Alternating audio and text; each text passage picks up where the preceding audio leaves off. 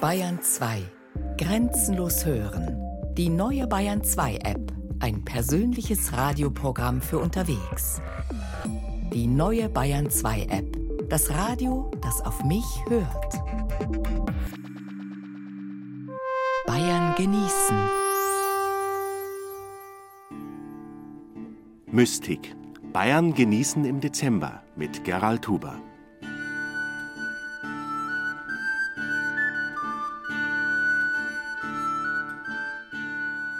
Es gibt Wörter, die klingen schon nach ihrer Bedeutung und gehören deswegen von Haus aus zu den Lieblingswörtern von uns Radioleuten. Wie etwa das Wort Pracht, bei dem einem sofort Prunk und Glanz vor Augen stehen. Ganz ähnlich ist es bei der Mystik und beim Mysterium. Nimmt man diese Wörter in den Mund, erzeugt man bei seinen Zuhörern fast automatisch das gewünschte, geheimnisvolle Gefühl.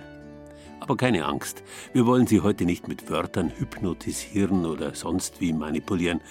Es ist ganz einfach so, auch wir können uns dem Geheimnisvollen, das mit dem letzten Monat des Jahres einhergeht, nicht ganz entziehen und haben deswegen für Sie heute folgende mystische Themen vorbereitet.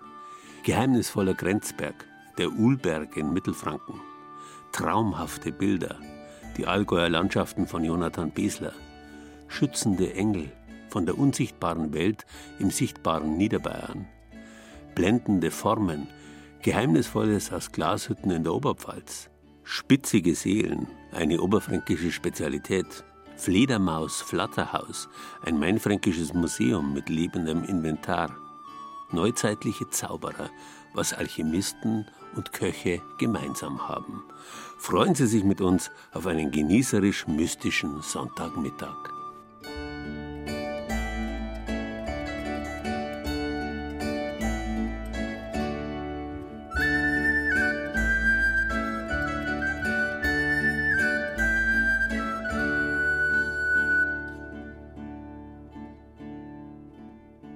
Schon unsere affenartigen frühmenschlichen Vorfahren haben als Savannenjäger den Ausblick auf tief unter ihnen vorbeiziehende Tierherden gebraucht und genossen.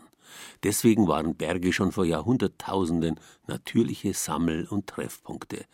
Da wurde selbstverständlich auch nach gelungener Jagd gegessen und gefeiert.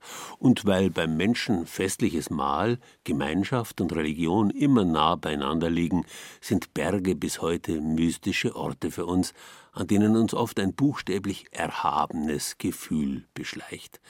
So kommt es, dass besondere Berge oft auch noch mit einem uralten Kultbau, einer Kirche gekrönt sind, wie etwa der Ulberg in der Nähe von Treuchtlingen, von dessen Ulrichskapelle allerdings nur noch Ruinen erhalten sind. Diese Tatsache und die Legenden und Sagen, die sich um Berg und Kirchlein ranken, sind für uns der Anlass für eine Wanderung der mystischen Art. Nur das dunkelbraun gefärbte Laub raschelt beim Wandern auf dem komplett bewaldeten Uhlberg. Ansonsten ist es hier ganz still. Das rund 10 Quadratkilometer große Waldgebiet wird von den bayerischen Staatsforsten verwaltet. Albert Lechner ist Wanderleiter bei den Naturfreunden Treuchtlingen und kennt den Berg seit seiner Kindheit. Man hat sehr viele verschiedene Hölzer stehen, zum Beispiel Eiche, Buche, Esche, auch Fichtenbestand ist da und natürlich die Flora, die Leberblümchen, Buschwindröschen etc. Also es ist sehr interessant. Ne? Auch Holunder, Hagebutten und Brombeeren wachsen hier auf dem weißen Jura. Der Ullberg mit seinen gut 600 Metern Höhe ist nicht steil, sondern weit ausladend und hat keinen klassischen Gipfel. Von einem abgelegenen Parkplatz einige Kilometer westlich von Treuchtlingen Richtung Auernheim ist sehr spärlich ein acht Kilometer langer Rundweg ausgeschildert. Es gibt hier keine Einkehrmöglichkeiten, keine malerischen Ausblicke, nur Natur. Nach etwa drei Kilometern auf dem Rundweg in einem Stichweg liegt ganz versteckt die mysteriöse Ruine der Ulrichskapelle, heute meist Uhlbergkapelle genannt. Mitte des 15. Jahrhunderts wurde die Kapelle erbaut, erzählt Albert Lechner. Eine Zeit hat das der Deutsche Orden Ellingen übernommen gehabt und hat diese Kapelle benutzt, wurde dann aber im Dreißigjährigen Kriege zerstört, nicht wieder richtig aufgebaut und somit steht heute nur noch das Außengemäuer und sonst keine Einrichtungen, nichts mehr vorhanden. Die Ulrichskapelle steht schon auf dem Gebiet der Gemeinde Wolferstadt im schwäbischen Landkreis Donau-Ries. Im Mittelalter war die Kapelle ein bekannter Wallfahrtsort, eine Marienkapelle wo also Wallfahrer bis aus den Allgäu dahergelaufen sind. Und es hat damals der Papst, wenn die die Kapelle besucht haben, einen Ablass gespendet. Knapp 30 Meter lang und 10 Meter breit und teilweise mit Efeu bewachsen geht man durch einen Segmentbogen ins Innere der Ruine. Die Kapelle ist aus unseren Jurasteinen gebaut, zum Teil aus Feldsteinen, die man von den Feldern abgeräumt hat, um einen Acker zu bekommen, der frei war von Steinen. Steht man in der Ruine auf dem Waldboden, sind Tor- und Fensterdurchbrüche zu sehen und meterhohe Wände. Der frühere Holzaufbau und das Dach sind abgebrannt bzw. zerstört. Eine Legende spricht von einer Glocke, die in der Kapelle gehangen sein soll, weiß Helmut Lotter von den Naturfreunden Treuchtlingen. Diese Glocke soll einige hundert Meter weit weg in einem Tümpel versenkt worden sein. Es sind schon Grabungen gemacht worden, um diese Glocke irgendwie zu finden, aber die Glocke ist nie aufgetaucht. Ob das jetzt eine Legende ist oder ob es Wahrheit ist, das kann ich auch nicht sagen. Genauso mystisch ist die Geschichte der schwarzen Raben, so Albert Lechner. Ja, ist wahrscheinlich auch im Volksmund geboren, ne, dass da schwarze Raben rumfliegen und die Kapelle noch bewachen. Also heute, wo wir da sind, haben wir keine gesehen. Auch die mysteriöse weiße Frau, die an der Ulrichskapelle umgehen soll, hat sich uns tagsüber nicht gezeigt. Der Leiter der Treuchtlinger Polizei, Dieter Meyer, hat eine sehr interessante Theorie, was es mit der weißen Frau auf sich hat dass das Ganze da oben durch Lichtspiele zustande kommt. Und zwar Einlassungen oder Ausschürfungen in der Wand. Wenn da Vollmond ist und man steht drin, sieht man Lichtspiele und mit ein bisschen Fantasie kann man da eine weiße Frau reindichten. Die Polizei hat immer wieder mit dem Ulberg und seinen Legenden zu tun, weil oftmals Jugendliche verbotenerweise des Nächtens mit Autos hier umherfahren und sich dann verirren oder auf morastigen Wegen stecken bleiben. Die Anwohner in den Weilern rund um den Berg und die Naturfreunde haben dafür logischerweise kein Verständnis. Wenn Wanderexperte Helmut Lotter zur Ulbergkapelle kommt, dann sehr gerne, um in sich zu gehen und nach dem Sinn des Lebens zu fragen. Denn es haben schon so viele Menschen hier gelebt in der Zeit, wo das Leben schwieriger war vielleicht wie heute. Und die Zufriedenheit gibt dann meiner Anschauung nach immer noch einen Ausschlag. Wenn ich hier stehe, dann sehe ich, hier ist der Chor, hier war einmal ein Altar gestanden, hier sind Messen gelesen worden und Verbindung mit unserem Herrgott geschaffen worden. Ein Stück Ehrfurcht vor diesem mystischen Ort, das wünschen sich diejenigen, die der Natur verbunden sind. Von Treuchtlingen aus gibt es für Gruppen geführte Wanderungen zur Ulbergkapelle. Für Alleinwanderer ist der Weg in dem riesigen Waldgebiet des Hahnenkamms nicht leicht zu finden. Alle Informationen und Bilder der Ruine auf dem Ulberg finden Sie auf unserer Internetseite unter bayern2.de.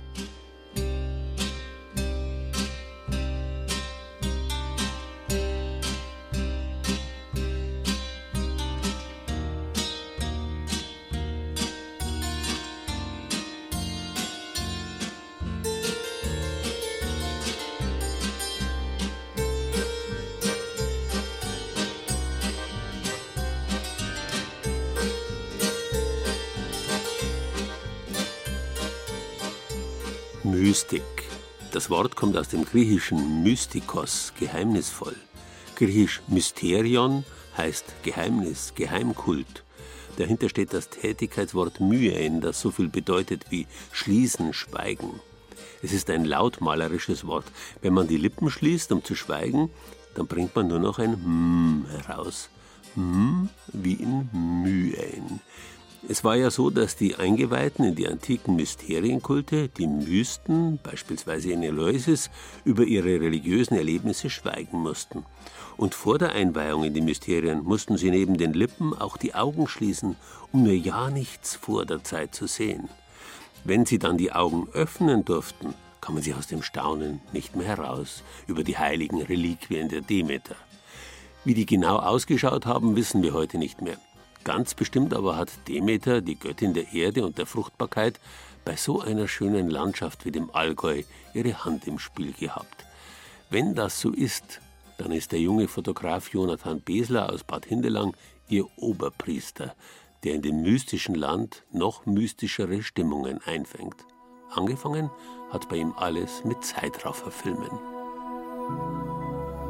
Also im besten Fall fühlt sich der Zuschauer einfach so, als wäre er im Film drin und dass er mal ein paar Minuten einfach wegkommt von dem normalen Leben, dem Alltagsleben und da einfach eintauchen kann und seine Ruhe bekommt. Ein freier, weiter Blick ins Tal. Unten die Wiesen leuchten grün, oben auf den Bergspitzen liegt noch Schnee.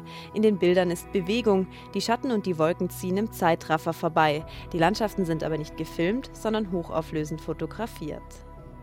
Es sind wie ganz normale Fotos, nur dass man sehr viele hintereinander macht in einem bestimmten Zeitabstand. Also heißt, jede Sekunde oder jede zwei Sekunden zum Beispiel macht man ein Bild von einem bestimmten Berg zum Beispiel, wie jetzt da die Wolken durchziehen. Und dann kommt das nächste Video. Also so ein Zeitraffer-Film kann durchaus aus 50.000 Bildern bestehen. Und das ist halt dann das gewisse Etwas, was man braucht, um da was Besonderes entstehen zu lassen, das Zusammenspiel von den Videos dann auch. Wenn sich Nebelschwaden an Berghängen hinaufschmiegen, wenn die Landschaft sich hinter dem Dunst nur erahnen lässt, das ist für Jonathan Besler mystisch. Einfach Momente, die man so normal nicht erlebt, sondern einfach was ganz Besonderes sind. Und den Moment kann man dann sehr genießen.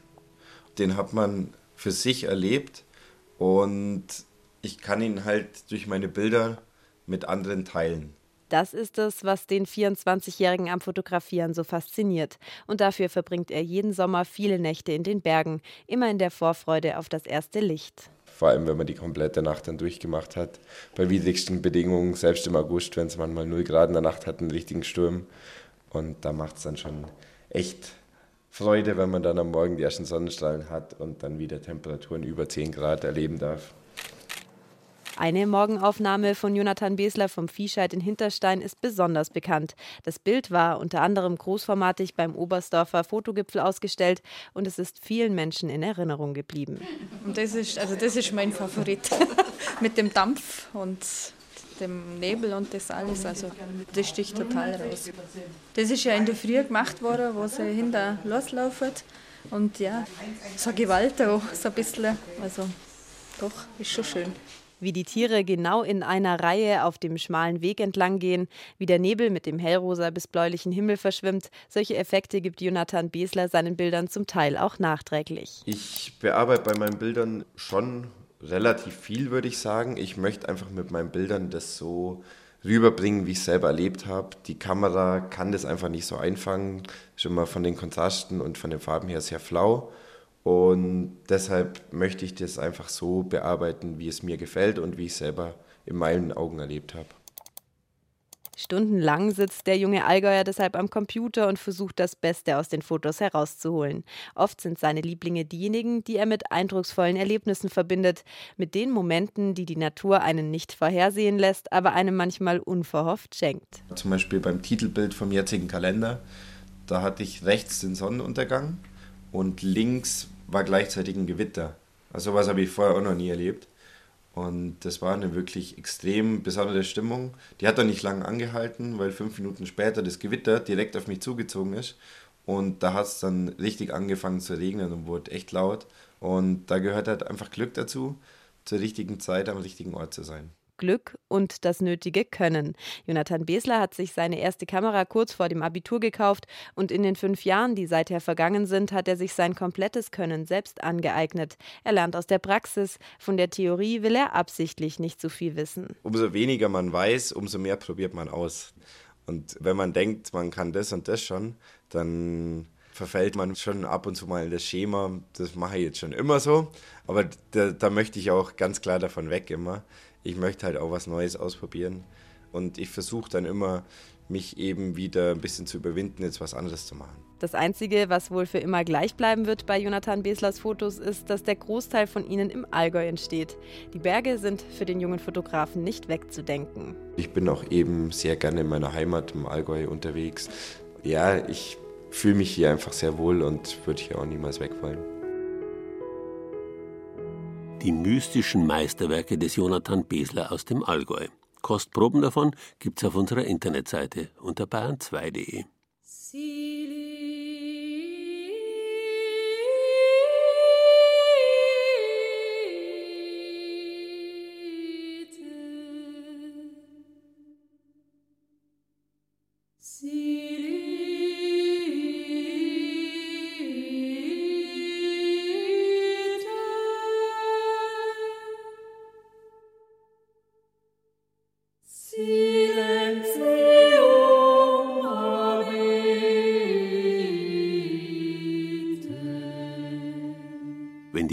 geschlossen sind und die Augen, wenn also das Welttreiben rundum in Dunkel und Stille versinkt, beginnt sich das Geheimnis zu offenbaren.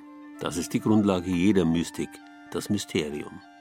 Aber Stille und Dunkelheit sind dabei nur äußerlich. Innerlich kann es für den Mystiker durchaus laut und hell hergehen, zum Beispiel wenn er es auf einmal mit einem Engel zu tun hat. Im Engel, dem griechischen Angelos, was so viel wie Bote heißt, steckt die uralte Wurzel Gell, die auch in unseren Wörtern gelb und gellen drin steckt und so viel wie rufen, schreien bedeutet.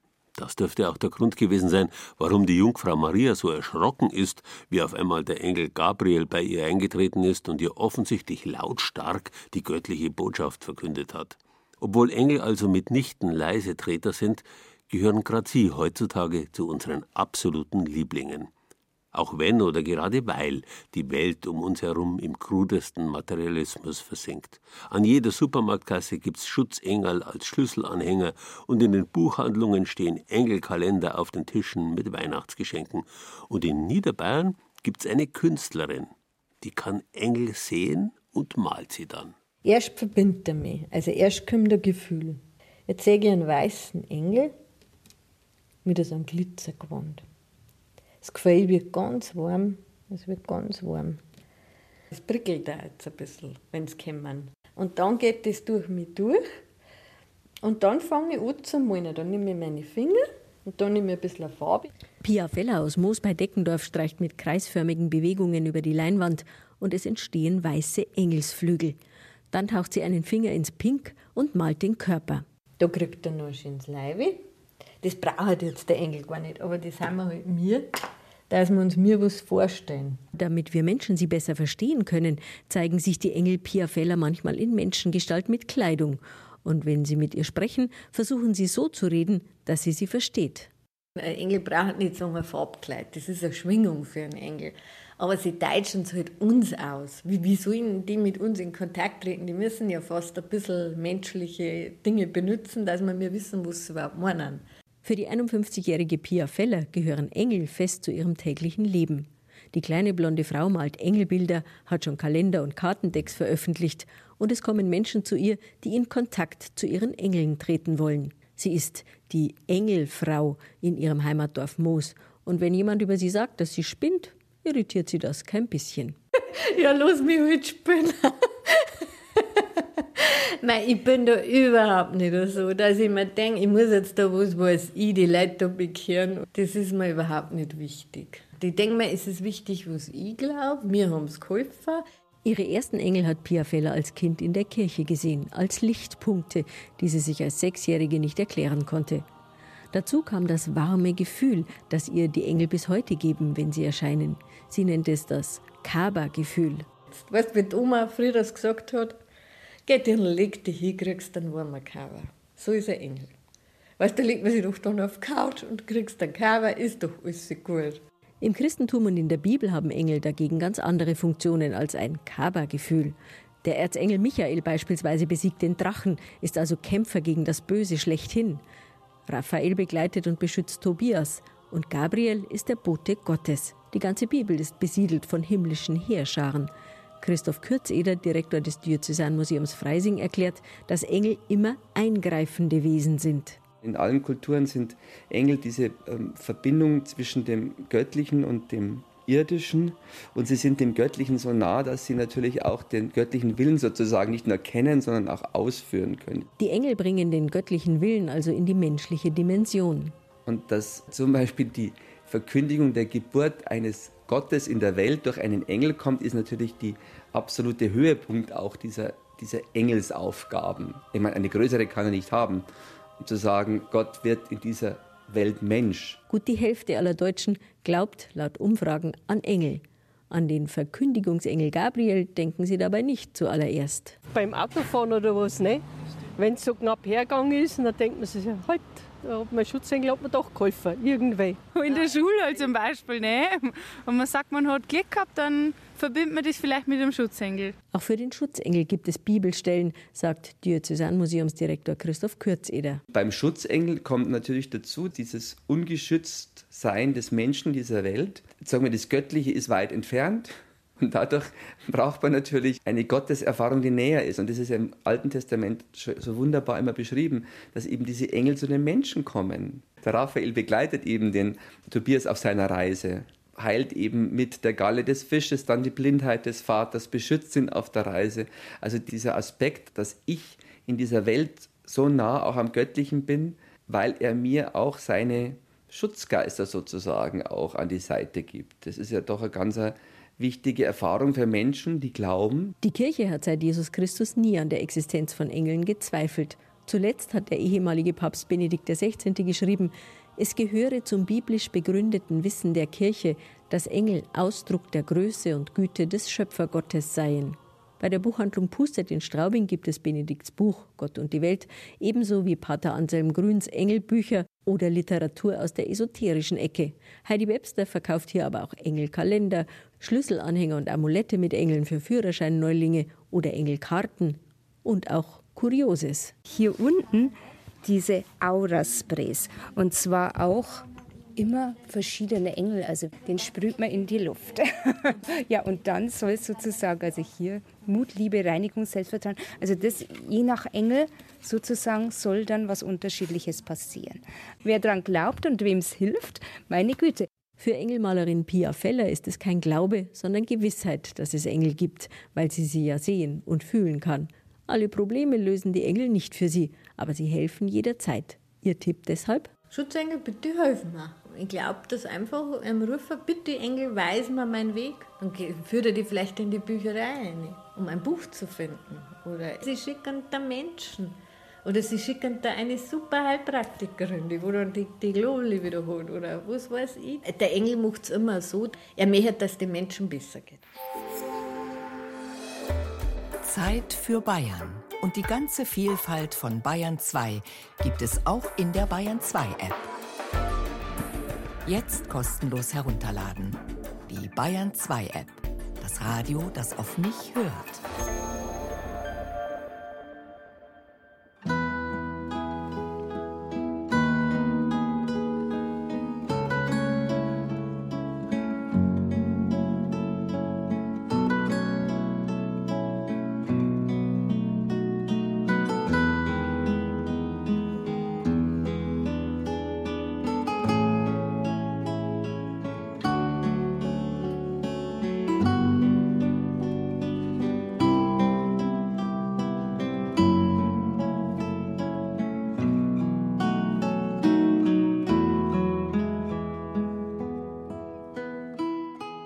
Unser Wort Person kommt von lateinisch personare und das heißt durchtönen, durchklingen. Die mystische Idee dahinter, wenn eine Person still wird und die Augen schließt, dann kann sie die göttliche Botschaft hören, durch sich hindurch tönen und so wirksam werden lassen. Im Mittelalter war deswegen das Glas so etwas wie ein Sinnbild des Menschen. So wie er von Gottes Wort durchtönt wird, wird Glas von Gottes Licht durchschienen. Riesige Fenster, bunt verglaste, hat man deswegen in die gotischen Kirchen eingebaut, die mit ihrem mystischen Schein heute noch überwältigen können. Aber nicht nur das fertige Glas wirkt mystisch, auch schon seine Herstellung. Eine Glashütte, in der Gläser noch von Hand Stück für Stück am glühend heißen Glasofen gefertigt werden, ist ein archaischer Ort und geheimnisvoll auch heute noch. Wenn die Glasmacher heimgehen, dann kommt der Glasschmelzer. Und da wird's richtig mystisch und gleichzeitig unheimlich. Ganz allein bereitet er die neue Glasschmelze für den nächsten Tag vor.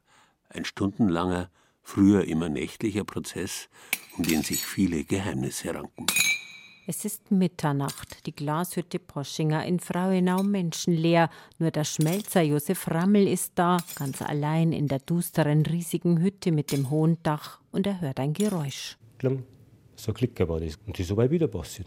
Und dann schaue ich hier, ist eine Maus gewesen, hat da einen Schirm genommen und hat ihn aber reingeworfen. Das wenn sie sich gespielt hätten, so hat ihr das gefallen, wenn es da so geschrieben hat oder was. Oder war es vielleicht doch der Turandel, der unheimliche Glashüttengeist in Gestalt einer Maus? Was losmachen oft mit der Zeit oder die alten Schmeizer. Wenn man sich gut gestanden hat mit dem nachher, da hat man vielleicht Erfolg gehabt mit dem Schmeizen ist immer ein wenig schlecht gesinkt, dann kann es schon sein, dass gesagt na, heute das Los können wir vergessen, das müssen wir ausschippen, weil es nichts taugt nachher. Vielleicht hockt er doch irgendwo der Turandl. Vielleicht hier in der alten Farbglaskammer, wo der Holzboden knarzt und die Mustergläser geheimnisvoll in Tabakdunkel, Kobaltblau oder Rosalin funkeln. Wie schaut er überhaupt aus, der Turandl? Ein kleiner Mann soll er sein, dick und alt. Mit grauem, struppigen Haar, riesen Füßen, riesen Händen, ein Nosen wie ein Glosblauzen, also die Blauze ist diese Kugel, die man aufbläst, und der Kopf und der Bauch waren fast in Ohren, sodass er ausgeschaut hat wie eine Kugel, wenn er gegangen ist. Also eigentlich mehr lächerlich, obwohl er sehr unheilvoll war. Wenn er erscheint, dann stirbt meistens jemand, sagt der Heimatschriftsteller Eberhard Kreuzer. Bei uns ist er mehr der Dämonische, der Schlimme, der Böse. Ob ein Haferbrocher ist, ob das Klos nicht passt hat, ob der Schnee Sittendach eingedrückt hat, immer war dieser Türrandl schuld. Im Unterwald ist er mehr der Kobold, dieser Pumuckelhafte, der also Scherze macht, die Glasmacher Streiche spielt. Diese Streiche sind immer derb und die Sagen übers Glas machen meist blutrünstig. Das Goldrubin zum Beispiel, jene blutrote, seltsam glänzende Glasfarbe, soll das Geheimnis eines alten Schmelzers gewesen sein. Ein Geheimnis, das sein Hüttenherr unbedingt lüften wollte. Er hat ihn dann einmal beobachtet, sagt die Sage, und hat gesehen, ah, der wirft einen Golddukaten in diese Schmelze. Und deswegen kriegt er dieses Goldrubinrot und hat geglaubt, er weiß jetzt, wie das geht und hat ihn entlassen und hat auch das Gleiche gemacht und ist natürlich nicht gegangen. Darüber ist er dann wahnsinnig geworden. Die Sage sagt, dass er sogar die Tochter vom Schmelzer umgebracht hat, weil er geglaubt hat, das Blut einer Jungfrau würde das rot färben, dieses Glas. Das echte Geheimnis der Glasfarben steckt hinter dieser Tür. Noch heute hat nur der Schmelzer Zutritt in die kleine Kammer mit Apothekerwaage und gut verschraubten Metalldosen. Das ist zum Beispiel für Rot Selenit und Weinstein. Dann haben wir für Gelbfarben zum Beispiel Graphit, also Kohlenstoff. Für grüne Farben Chrom oder Eisen. Vieles ist hochgiftig. Das Totenkopfsymbol klebt auf der Dose. Und das genaue Rezept für jede Farbe, die je nach Glashütte variiert, hält jeder Schmelzer geheim. Heute noch. Das ist schon geheim. Wobei man Analysen machen kann. Wenn man jetzt irgendeinen Schirm hat, dann kann man schon sagen, also was für Oxide. Die Zeit früher, man hat den Schmelzer nicht so traut. Das war ja sein Geheimnis. Er war immer nachts in der Hütte. Manche waren sich sogar sicher, er ist mit dem Teufel im Bunde. Und dann darf man nicht vergessen, es hat Schmelzer gegeben, die haben Arsen geschnupft. Also als Rauschmittel. Der Schmelzer Josef Rammel trägt lieber eine Schutzmaske, wenn er die Rohstoffe für die Glasmischung in die Transportkarre füllt. Arsen ist nur noch selten drin, aber neben Quarzsand, Pottasche, Soda und Kalk oft Antimon, ebenfalls giftig. Nur mit Maske. Handschutz und sauber Hände waschen trotzdem noch, ja, muss man ja, unbedingt. Also das ist kein Gespräch. Ein kleiner Teil kann schon Menschen da töten, da muss man schon wirklich übervorsichtig sein. Er arbeitet seit einigen Jahren auch nicht mehr nachts, so wie alle Schmelzer früher, aber immer noch allein. Nachmittags, wenn die Glasmacher Feierabend machen, fängt er an, denn die Aufgabe ist gleich geblieben. Am glutheißen Ofen das Gemenge einschaufeln und auf die immense Temperatur erhitzen, in der die Glasmischung flüssig wird. Beim Eiling 1320, 1350, 1360 so. Immer noch schaufelt er per Hand, eine Schaufel nach der anderen, in die kleine Öffnung des Glasofens, aus der es glutorange herausleuchtet. Nur das elektrische Licht sorgt dafür, dass der einsame Mann mit der Maske am Ofen nicht doch gruselig wirkt, so wie früher. Jetzt kann man sich vorstellen, wenn es finster ist in der Hütte, vielleicht Petroleumlampen, die typischen oder Kerzenlicht, und die Arbeitsluken und die Feierluken, das rote Licht, das hat ja dann an der Wand Schatten gemacht. Die Stimmung ist eigentlich ja, ich weiß nicht, mystisch vielleicht sogar, ja, wegen so. Mal war gar nicht das kommt irgendjemand und hat er direkt ein Tier gehört und ich schaue dann nach an der Tier. War verschlossen, also es war niemand da, aber ich bin überzeugt, die Tür ist gegangen. Doch wieder der Tourandel. Um halb sieben in der Früh kommen die Glasmacher, um mit der fertigen Glasschmelze im Ofen zu arbeiten. Wenn es von draußen, wenn es kalt ist und schneit und gehst dann einer, du steht herin, außer der Ofen halt, das ist einfach schön. In der Hütte ist aber nur ein bisschen Magie. Jedes Kind weiß ja, Holz wird geschnitzt, Metall wird geschmiedet, Glas wird geblasen. Hat nur ein bisschen Zauberei. Mystische Stille und Dunkelheit kann es eben vielerorts geben. Wann Sie Führungen in der Poschinger Glashütte in Frauenau erleben können, das finden Sie zusammen mit vielen Bildern auf unserer Internetseite unter bayern2.de.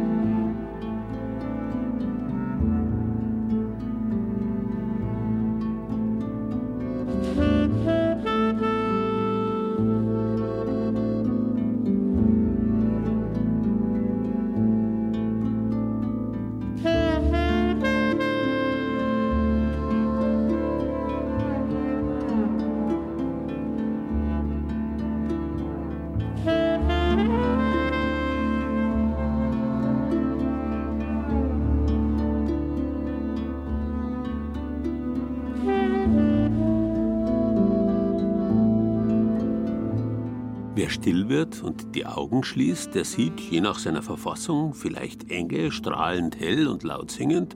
Es kann aber auch sein, dass ihn das pure Gegenteil überkommt. Ein böser Dämon wie der Turandl aus der Glashütte, ein finsterer, gefallener Engel vielleicht, je nach Verfassung, wie gesagt. Die hellen Engel haben bekanntlich weiße Vogelschwingen. Für die Engel der Finsternis gilt das nicht. In der Nacht fliegen ja keine Vögel. Dafür gibt's da anderes, unheimliches Fluggetier, Fledermäuse. Selbstredend, dass Satan und seine Unterteufel gern mit Fledermausflügeln dargestellt werden. Obwohl man damit den Fledermäusen, wie man heute natürlich weiß, schlimmes Unrecht tut. Die fliegenden Säugetiere aus dem dämonischen Dunkel ins helle Licht des Wissens zu holen, das hat sich eine Einrichtung in Helmitsheim bei Uphofen zur Aufgabe gemacht. Ein bisschen Mystik, ein bisschen Geheimnis darf aber trotzdem sein. Das Bürgerhaus in Helmitsheim, ein Fachwerkhaus mit rot gestrichenen Balken in der Fassade. Über eine knarrende Holztreppe geht es hoch ins Obergeschoss und dort wird man akustisch von Fledermäusen empfangen. Das sind große Mausohren. Das heißt, wenn so eine Kolonie mit großen Mausohren eine gewisse Kopfstärke hat, wenn einige Tiere zusammengekommen sind, dann müssen die sich natürlich auch tagsüber unterhalten. Und das sind sogenannte Soziallaute. Das heißt, da sprechen sie halt, hey, mach dich nicht so breit oder wer fliegt denn heute Abend als erster raus? Also die müssen sich die ganze Zeit ganz schön unterhalten. Christian Söder vom Landesbund für Vogelschutz hat ganz maßgeblich am Flatterhaus mitgewirkt, das im Mai eröffnet wurde. Die Botschaft? Das Flatterhaus soll für Fledermäuse begeistern. Und das beginnt schon damit, all die Vorurteile, all das Mystische, Geheimnisvolle und Schauderhafte zu entkräften, was der Flattermaus so anhaftet. Düstere Zauberformeln zum Beispiel. Fledermaus und Lebertran werden dann hinzugetan.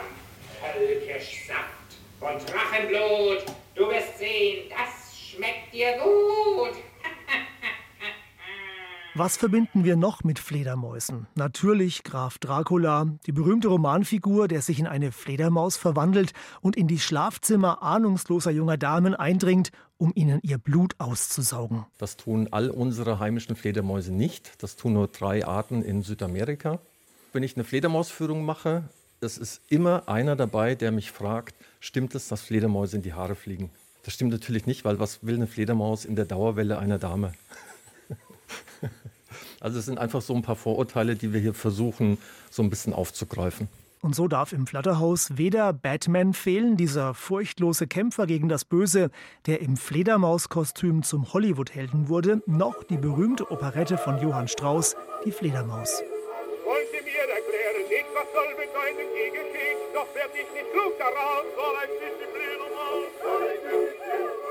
1729 berichtet Freiherr von Fleming, dass ein Schütze dann besser trifft, wenn er Fledermausblut trinkt. Von solcherlei Mystik bleibt Christian Schmidt völlig unbeeindruckt. Der Landwirt hat in seinem Haus in Helmitsheim oben im Dachstuhl eine Fledermauskolonie und das schon seit vielen Jahren. Für ihn sind es angenehme Untermieter. Ich glaube, mit dem Aberglauben müssen wir jetzt nimmer reden, weil das äh, hat uns bis jetzt, glaube ich, noch keinen Nachteil gebracht. Man nimmt sie wahr, wenn man sie im Sommer fliegen sieht. In schönen Sommerabenden, wenn man dann hier im Hof steht, dann sieht man sie fliegen. Das ist ein schönes Schauspiel. Ansonsten nimmt man sie eigentlich nicht wahr. Der Landkreis Kitzingen ist eine wahre Hochburg für Fledermäuse. Viele auch bedrohte Arten, wie die seltene Nymphenfledermaus, hat der Landesbund für Vogelschutz dort nachgewiesen und kartiert. Bei Bauer Schmidt in Helmitsheim sind es zum Beispiel graue Langohren. Das ist so eine typische, bei uns noch typische Dorffledermausart, die in anderen Landkreisen, in anderen Gebieten eher selten ist. Und das ist auch eine Fledermaus, die im, im Bestand rückgängig ist. Also den meisten Fledermausarten geht es mittlerweile wieder etwas besser, aber graue Langohren haben noch so ein bisschen Probleme. Und deswegen ist das hier eigentlich so ein kleiner Schatz. Im Flatterhaus in Helmitsheim erfährt der Besucher neben all den mystischen Aspekten natürlich auch viel Wissenschaftliches über Fledermäuse. Da werden Ultraschalllaute hörbar gemacht, so erkennt man an einem Bildschirm, wie die Fledermaus damit einen Falter bei Dunkelheit mehr und mehr fokussiert, bis sie ihn schließlich fängt. Aber eine Fähigkeit ist und bleibt doch irgendwie gruselig. Wie schaffen es Fledermäuse, in der Gruft von Fürsten oder im Dach von Kirchtürmen kopfüber zu schlafen, ohne dabei herunterzufallen? Und das einen ganzen Winter lang. Alles keine Hexerei, versichert Christian Söder. Bei der Fledermaus sind die Hinterbeine quasi verdreht Und sie hat einen Sehnenmechanismus, der es ihr erlaubt, wenn sie sich einmal festgehalten hat, ohne weitere Kraftanstrengung hängen zu bleiben. Das ist ganz anders als bei uns, wenn wir einen Klimmzug machen. Den schaffen wir nicht unbedingt vier Monate. Also da hat die Fledermaus einen entscheidenden Vorteil. Und wer es nicht glaubt, an einem einfachen Modell kann man selber ausprobieren, wie sich die Krallen der Fledermaus öffnen lassen. Von Johann Strauß über Dracula und Batman bis zum großen Mausohr. Das Flatterhaus in Helmelsheim sollten Sie sich für einen Ausflug im Frühjahr schon mal vormerken. Jetzt, wo im Winter die Insekten spärlich geworden sind, treten die Fledermäuse natürlich ihren Winterschlaf an. Dafür hat andererseits die Operette Die Fledermaus von Johann Strauß Hochkonjunktur.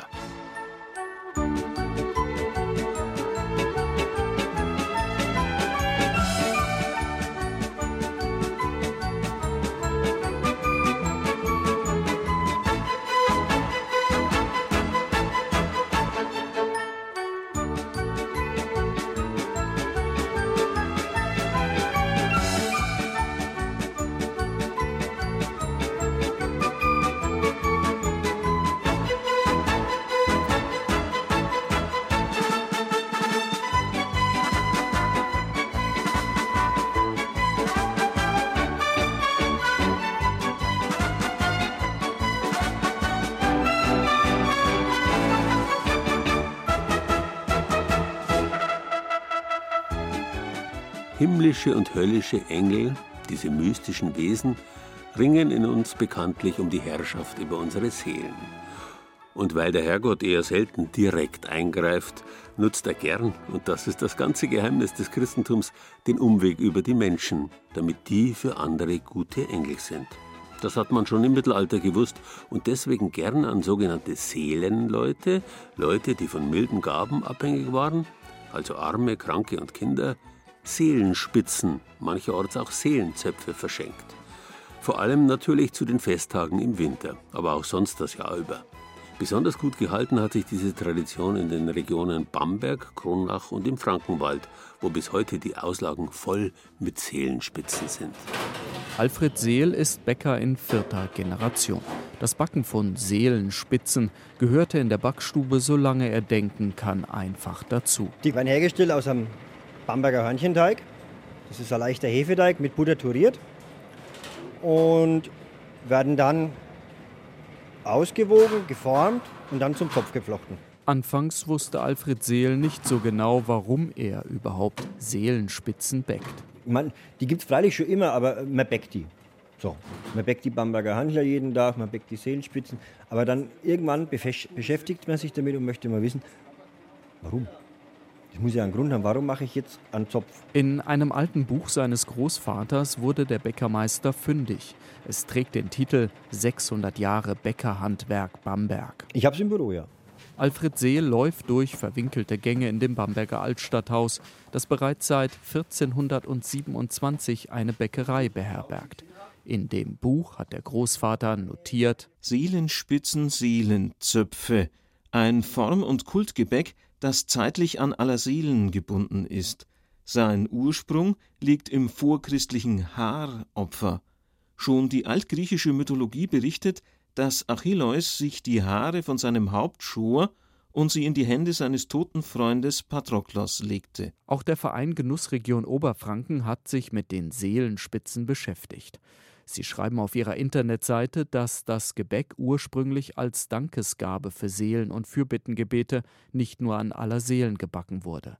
Im Mittelalter haben die Menschen Seelenspitzen für Bedürftige gebacken und sie für ein Vergelt's Gott oder ein Fürbittengebet verschenkt, um die verstorbenen Seelen aus dem Fegefeuer zu erlösen. Dabei ist das mit den Seelen gar nicht so einfach, sagt die Bamberger Archäologiestudentin Iris Niesen. Sie hat sich wissenschaftlich näher mit der Seele beschäftigt oder besser gesagt mit der Vorstellung der Menschen von der Seele im Mittelalter und der Neuzeit. So gehe der Seelenbegriff eigentlich auf die antiken Philosophen zurück, denen zufolge die Seele unsterblich ist. Die christliche Theologie habe sich mit der Seelenvorstellung lange schwer getan, Der Volksglaube hingegen ging die Sache pragmatisch an. Wo es Seelentüren gibt, Seelenlöcher in Häusern, die man öffnet, wenn ein Verstorbener stirbt, damit die Seele eben entweichen kann. Es hat sich der Glaube gefestigt, dass die Seele beim Tod den Körper verlassen muss, da das sonst für die Angehörigen ein Problem wird. Nur wenn die Seele den Körper verlassen hat, kann der Mensch tatsächlich tot sein. Bis heute öffnen wir die Fenster, wenn ein Mensch gestorben ist. Während es heute meist nur noch ein Ritual ist, hatten die Menschen im Mittelalter vor allem Angst vor der Rückkehr der Toten, den Wiedergängern und Nachzehrern. Also Nachzehrer ist jetzt ein Leichnam, der zum Beispiel, wenn er ein Tuch am Mund hat, daran zehrt und dann die Angehörigen mit ins Grab zieht. Also er saugt die Lebenskraft der Angehörigen und äh, dann sterben die Angehörigen nach. Davor hatte man große Angst. Und äh, ein Wiedergänger ist jemand, der wirklich erscheint also dem, den Überlebenden wieder erscheint. Hintergrund der Angst war weniger ein Aberglaube als vielmehr Unwissenheit über Verwesungsvorgänge der Toten. Tote Körper verändern sich und wirken, als lebten sie noch. Wie wenn der Körper sehr aufgedunsen ist oder aussieht, als wären die Fingernägel gewachsen oder ähm, äh, Blut austritt und solche Dinge oder der Leichnam Geräusche macht, weil aufgrund der Fäulnisflüssigkeit die Stimmbänder irgendwie bewegt werden. Also das alles gibt es und das hat äh, dazu geführt, dass die Menschen des Mittelalters davon ausgegangen sind, dass es den lebenden Leichnam gibt und der Leichnam auch erst nach einer gewissen Periode wirklich tot ist. Die Angst vor den Wiedergängern war so groß, dass Menschen selbst bei der Beerdigung noch Maßnahmen ergriffen, berichtet die Archäologin. Zum Beispiel, wenn Menschen gefesselt ins Grab gelegt wurden, auf dem Bauch. Also normalerweise wurden die Menschen hm, in Blickrichtung zur Auferstehung niedergelegt in gestreckter Rückenlage und dann ja gibt es so Sachen wie Fesselungen oder dass man das Grab nachträglich geöffnet hat, den Kopf abgeschlagen hat, dass man schwere Steine auf den Körper gelegt hat. Und das wird heutzutage eben interpretiert als Angst vor diesen wiederkehrenden Toten. Und die war natürlich jetzt in der dunklen Jahreszeit besonders groß. Da hat man sich gern das schlechte Gewissen mit einer oder mehreren milden Seelenspitzgaben aufgebessert. Heute schenkt man den Seelenspitz aus Freundschaft oder man beschenkt sich selbst zum Frühstück damit. Ein Rezept für dieses immaterielle Kulturerbe Bayerns finden Sie auf unserer Internetseite unter bayern2.de.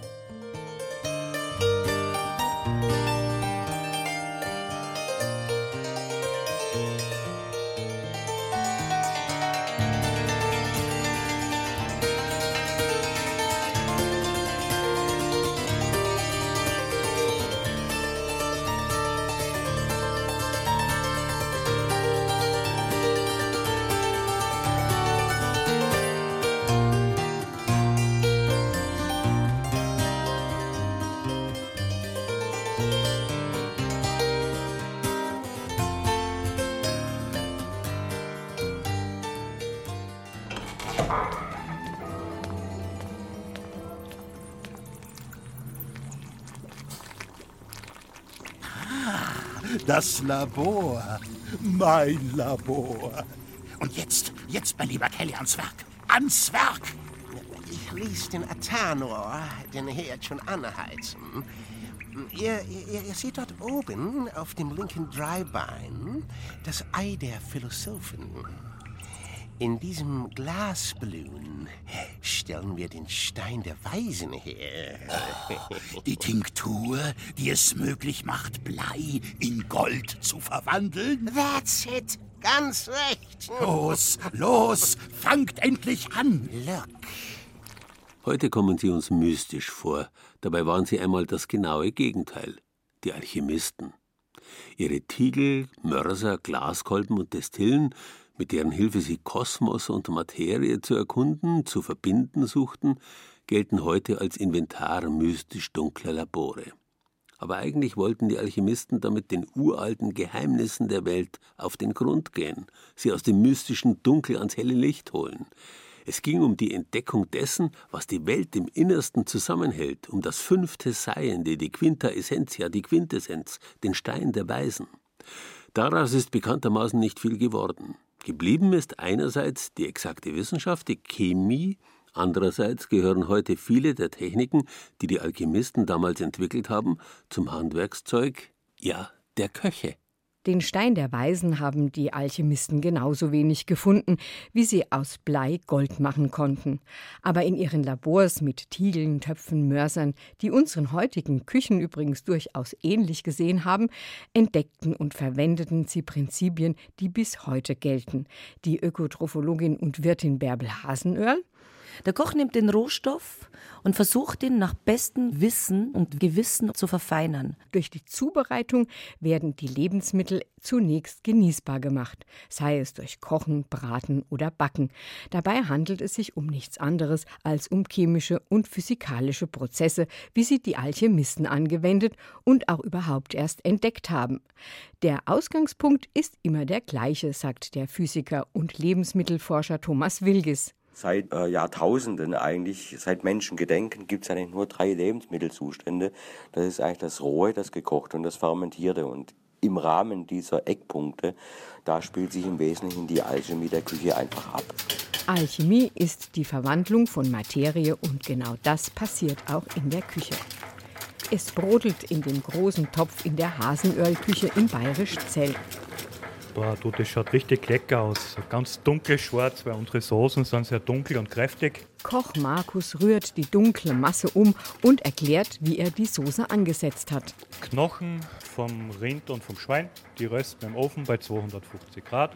Rotwein, Mürboa, also Karotten, Lauch, Sellerie, Tomatenmark, Rinderbrühe und das Ganze köchelt bei uns circa ja, 18, 19 Stunden wie in der Hexenküche. Für diese Soße hat der Koch die Knochen zerteilt, das Gemüse gewaschen, geschnitten und geputzt und das Ganze dann wieder in dem Topf zusammengeführt, ganz nach den traditionellen Regeln der Alchemisten. Solve et coagula. Löse und führe wieder zusammen. Separatio, Trennung, Purificatio, Reinigung, Cohobatio, Wiedervereinigung. So wird laut Paracelsus das Falsche vom Gerechten geschieden. Also Gemüse waschen, putzen, schneiden, Fisch und Fleisch zerteilen, alles Ungenießbare entfernen und dann mit der geeigneten Methode zubereiten, verfeinern, würzen, das ist die hohe Kunst. Und je größer das Wissen, umso besser die Ergebnisse. Der Stein der Weisen in der Küche, vielleicht die Sterneküche, aber eigentlich sind es die Aromen und damit verstehen gute Köche meisterlich umzugehen. Der Koch weiß, bei welcher Temperatur das Eiweiß im Fleisch gerinnt, wie er wässrige und ölige Komponenten verbindet, er kennt die Gewürze und ihre Wirkung und er weiß, wie er Lebensmittel haltbar machen kann, zum Beispiel durch die uralte Methode des Räucherns. Ich habe einen Räucherofen und der wird dann befüllt, behängt mit Fleisch. Und dann kommen wir meistens in der Früh, dann wird der angeschürt mit einer Sägespäne und dann räuchert er den ganzen Tag durch. Und kurz bevor wir heimgehen, tun wir nochmal nachschüren Räuchern, Pökeln, Garen, Fermentieren, alles alchemistische Verfahren, die Köche, aber auch gute Hausfrauen beherrschen. Wissenschaftler Thomas Wilges experimentiert zum Beispiel ganz gezielt mit Aromen, zum Beispiel beim Schweinebraten, den er in Rauchbier schmort oder mit einfachem Wintergemüse wie rote Beete. Dann koche ich die rote Beete weich und dann nehme ich sie und dann püriere ich sie sehr fein durch, gebe dann vielleicht noch ein bisschen ja, was Öliges dazu, zum Beispiel ein Kokosöl. Und dann mag ich die rote Beete eigentlich sehr gern mit ein bisschen, einfach ein bisschen Schärfe. Und dann gebe ich immer noch einen Schuss Rosenwasser dazu. Und was Sie dann bekommen, ist eine rote Beete, die können Sie zu vielen Gerichten kombinieren mit einer ganz eigenartigen Note, so einer floralen Note, diese Fülle durch die Kokosnuss drunter. Das ist wunderbar. So machen die Alchemisten der Küche aus einfachen Zutaten immer wieder aufregende Gerichte und die Kombinationsmöglichkeiten sind schier unendlich. Entscheidend ist die Harmonie, denn Körper, Geist und Seele wollen nach alter alchemistischer Tradition gleichermaßen berücksichtigt werden. Und dazu gehört nicht nur das Wissen, sondern auch viel Inspiration am Herd. Na gut, rote Beete sind in Bayern nicht jedermanns Sache, aber rote Rüben, Rahnen, bayerisch Raner, die mögen wir gern. Besonders dann, wenn sie so mystisch mit Rosenwasser daherkommen. Das Rezept dazu gibt's auf unserer Internetseite unter bayern2.de.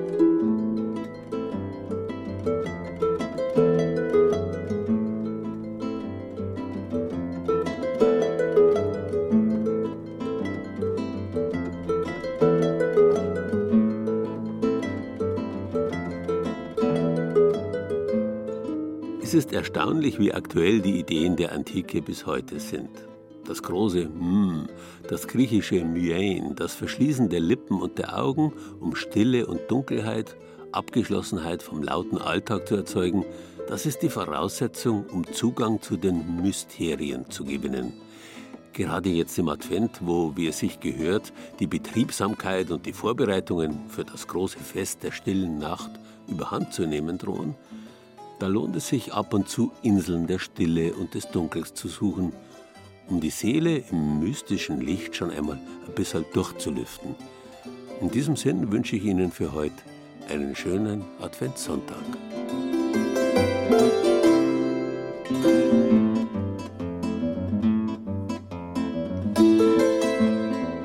Mystik. Das war Bayern genießen im Dezember mit Gerald Huber und sieben Beiträgen aus den sieben bayerischen Regierungsbezirken. Claudia Morsig aus dem Studio Franken wanderte auf den Ulberg, Mittelfrankens mystischen Grenzberg. Die traumhaften Allgäuer Landschaften von Jonathan Besler beschrieb Viktoria Wagensommer aus unserer Schwabenredaktion. Birgit Fürst aus dem Studio Ostbayern erzählte davon, wie geheimnisvoll Schutzengel wirken. Renate Rosberger, ebenfalls aus dem Studio Ostbayern, zeigte uns den Zauber der Glashütten im bayerischen Wald. Mit den Seelenspitzen, einer oberfränkischen Spezialität, beschäftigte sich Carlo Schindhelm aus dem Studio Franken. Jürgen Gläser vom Studio Mainfranken besuchte das Flatterhaus der Fledermäuse in Helmitzheim und der Beitrag über die Parallelen zwischen Alchemisten und Köchen stammte von Hannelore Fiskus aus der Redaktion Oberbayern. Ton und Technik Brigitte Xenger. Musikberatung Efi Strehl. Redaktion Gerald Huber.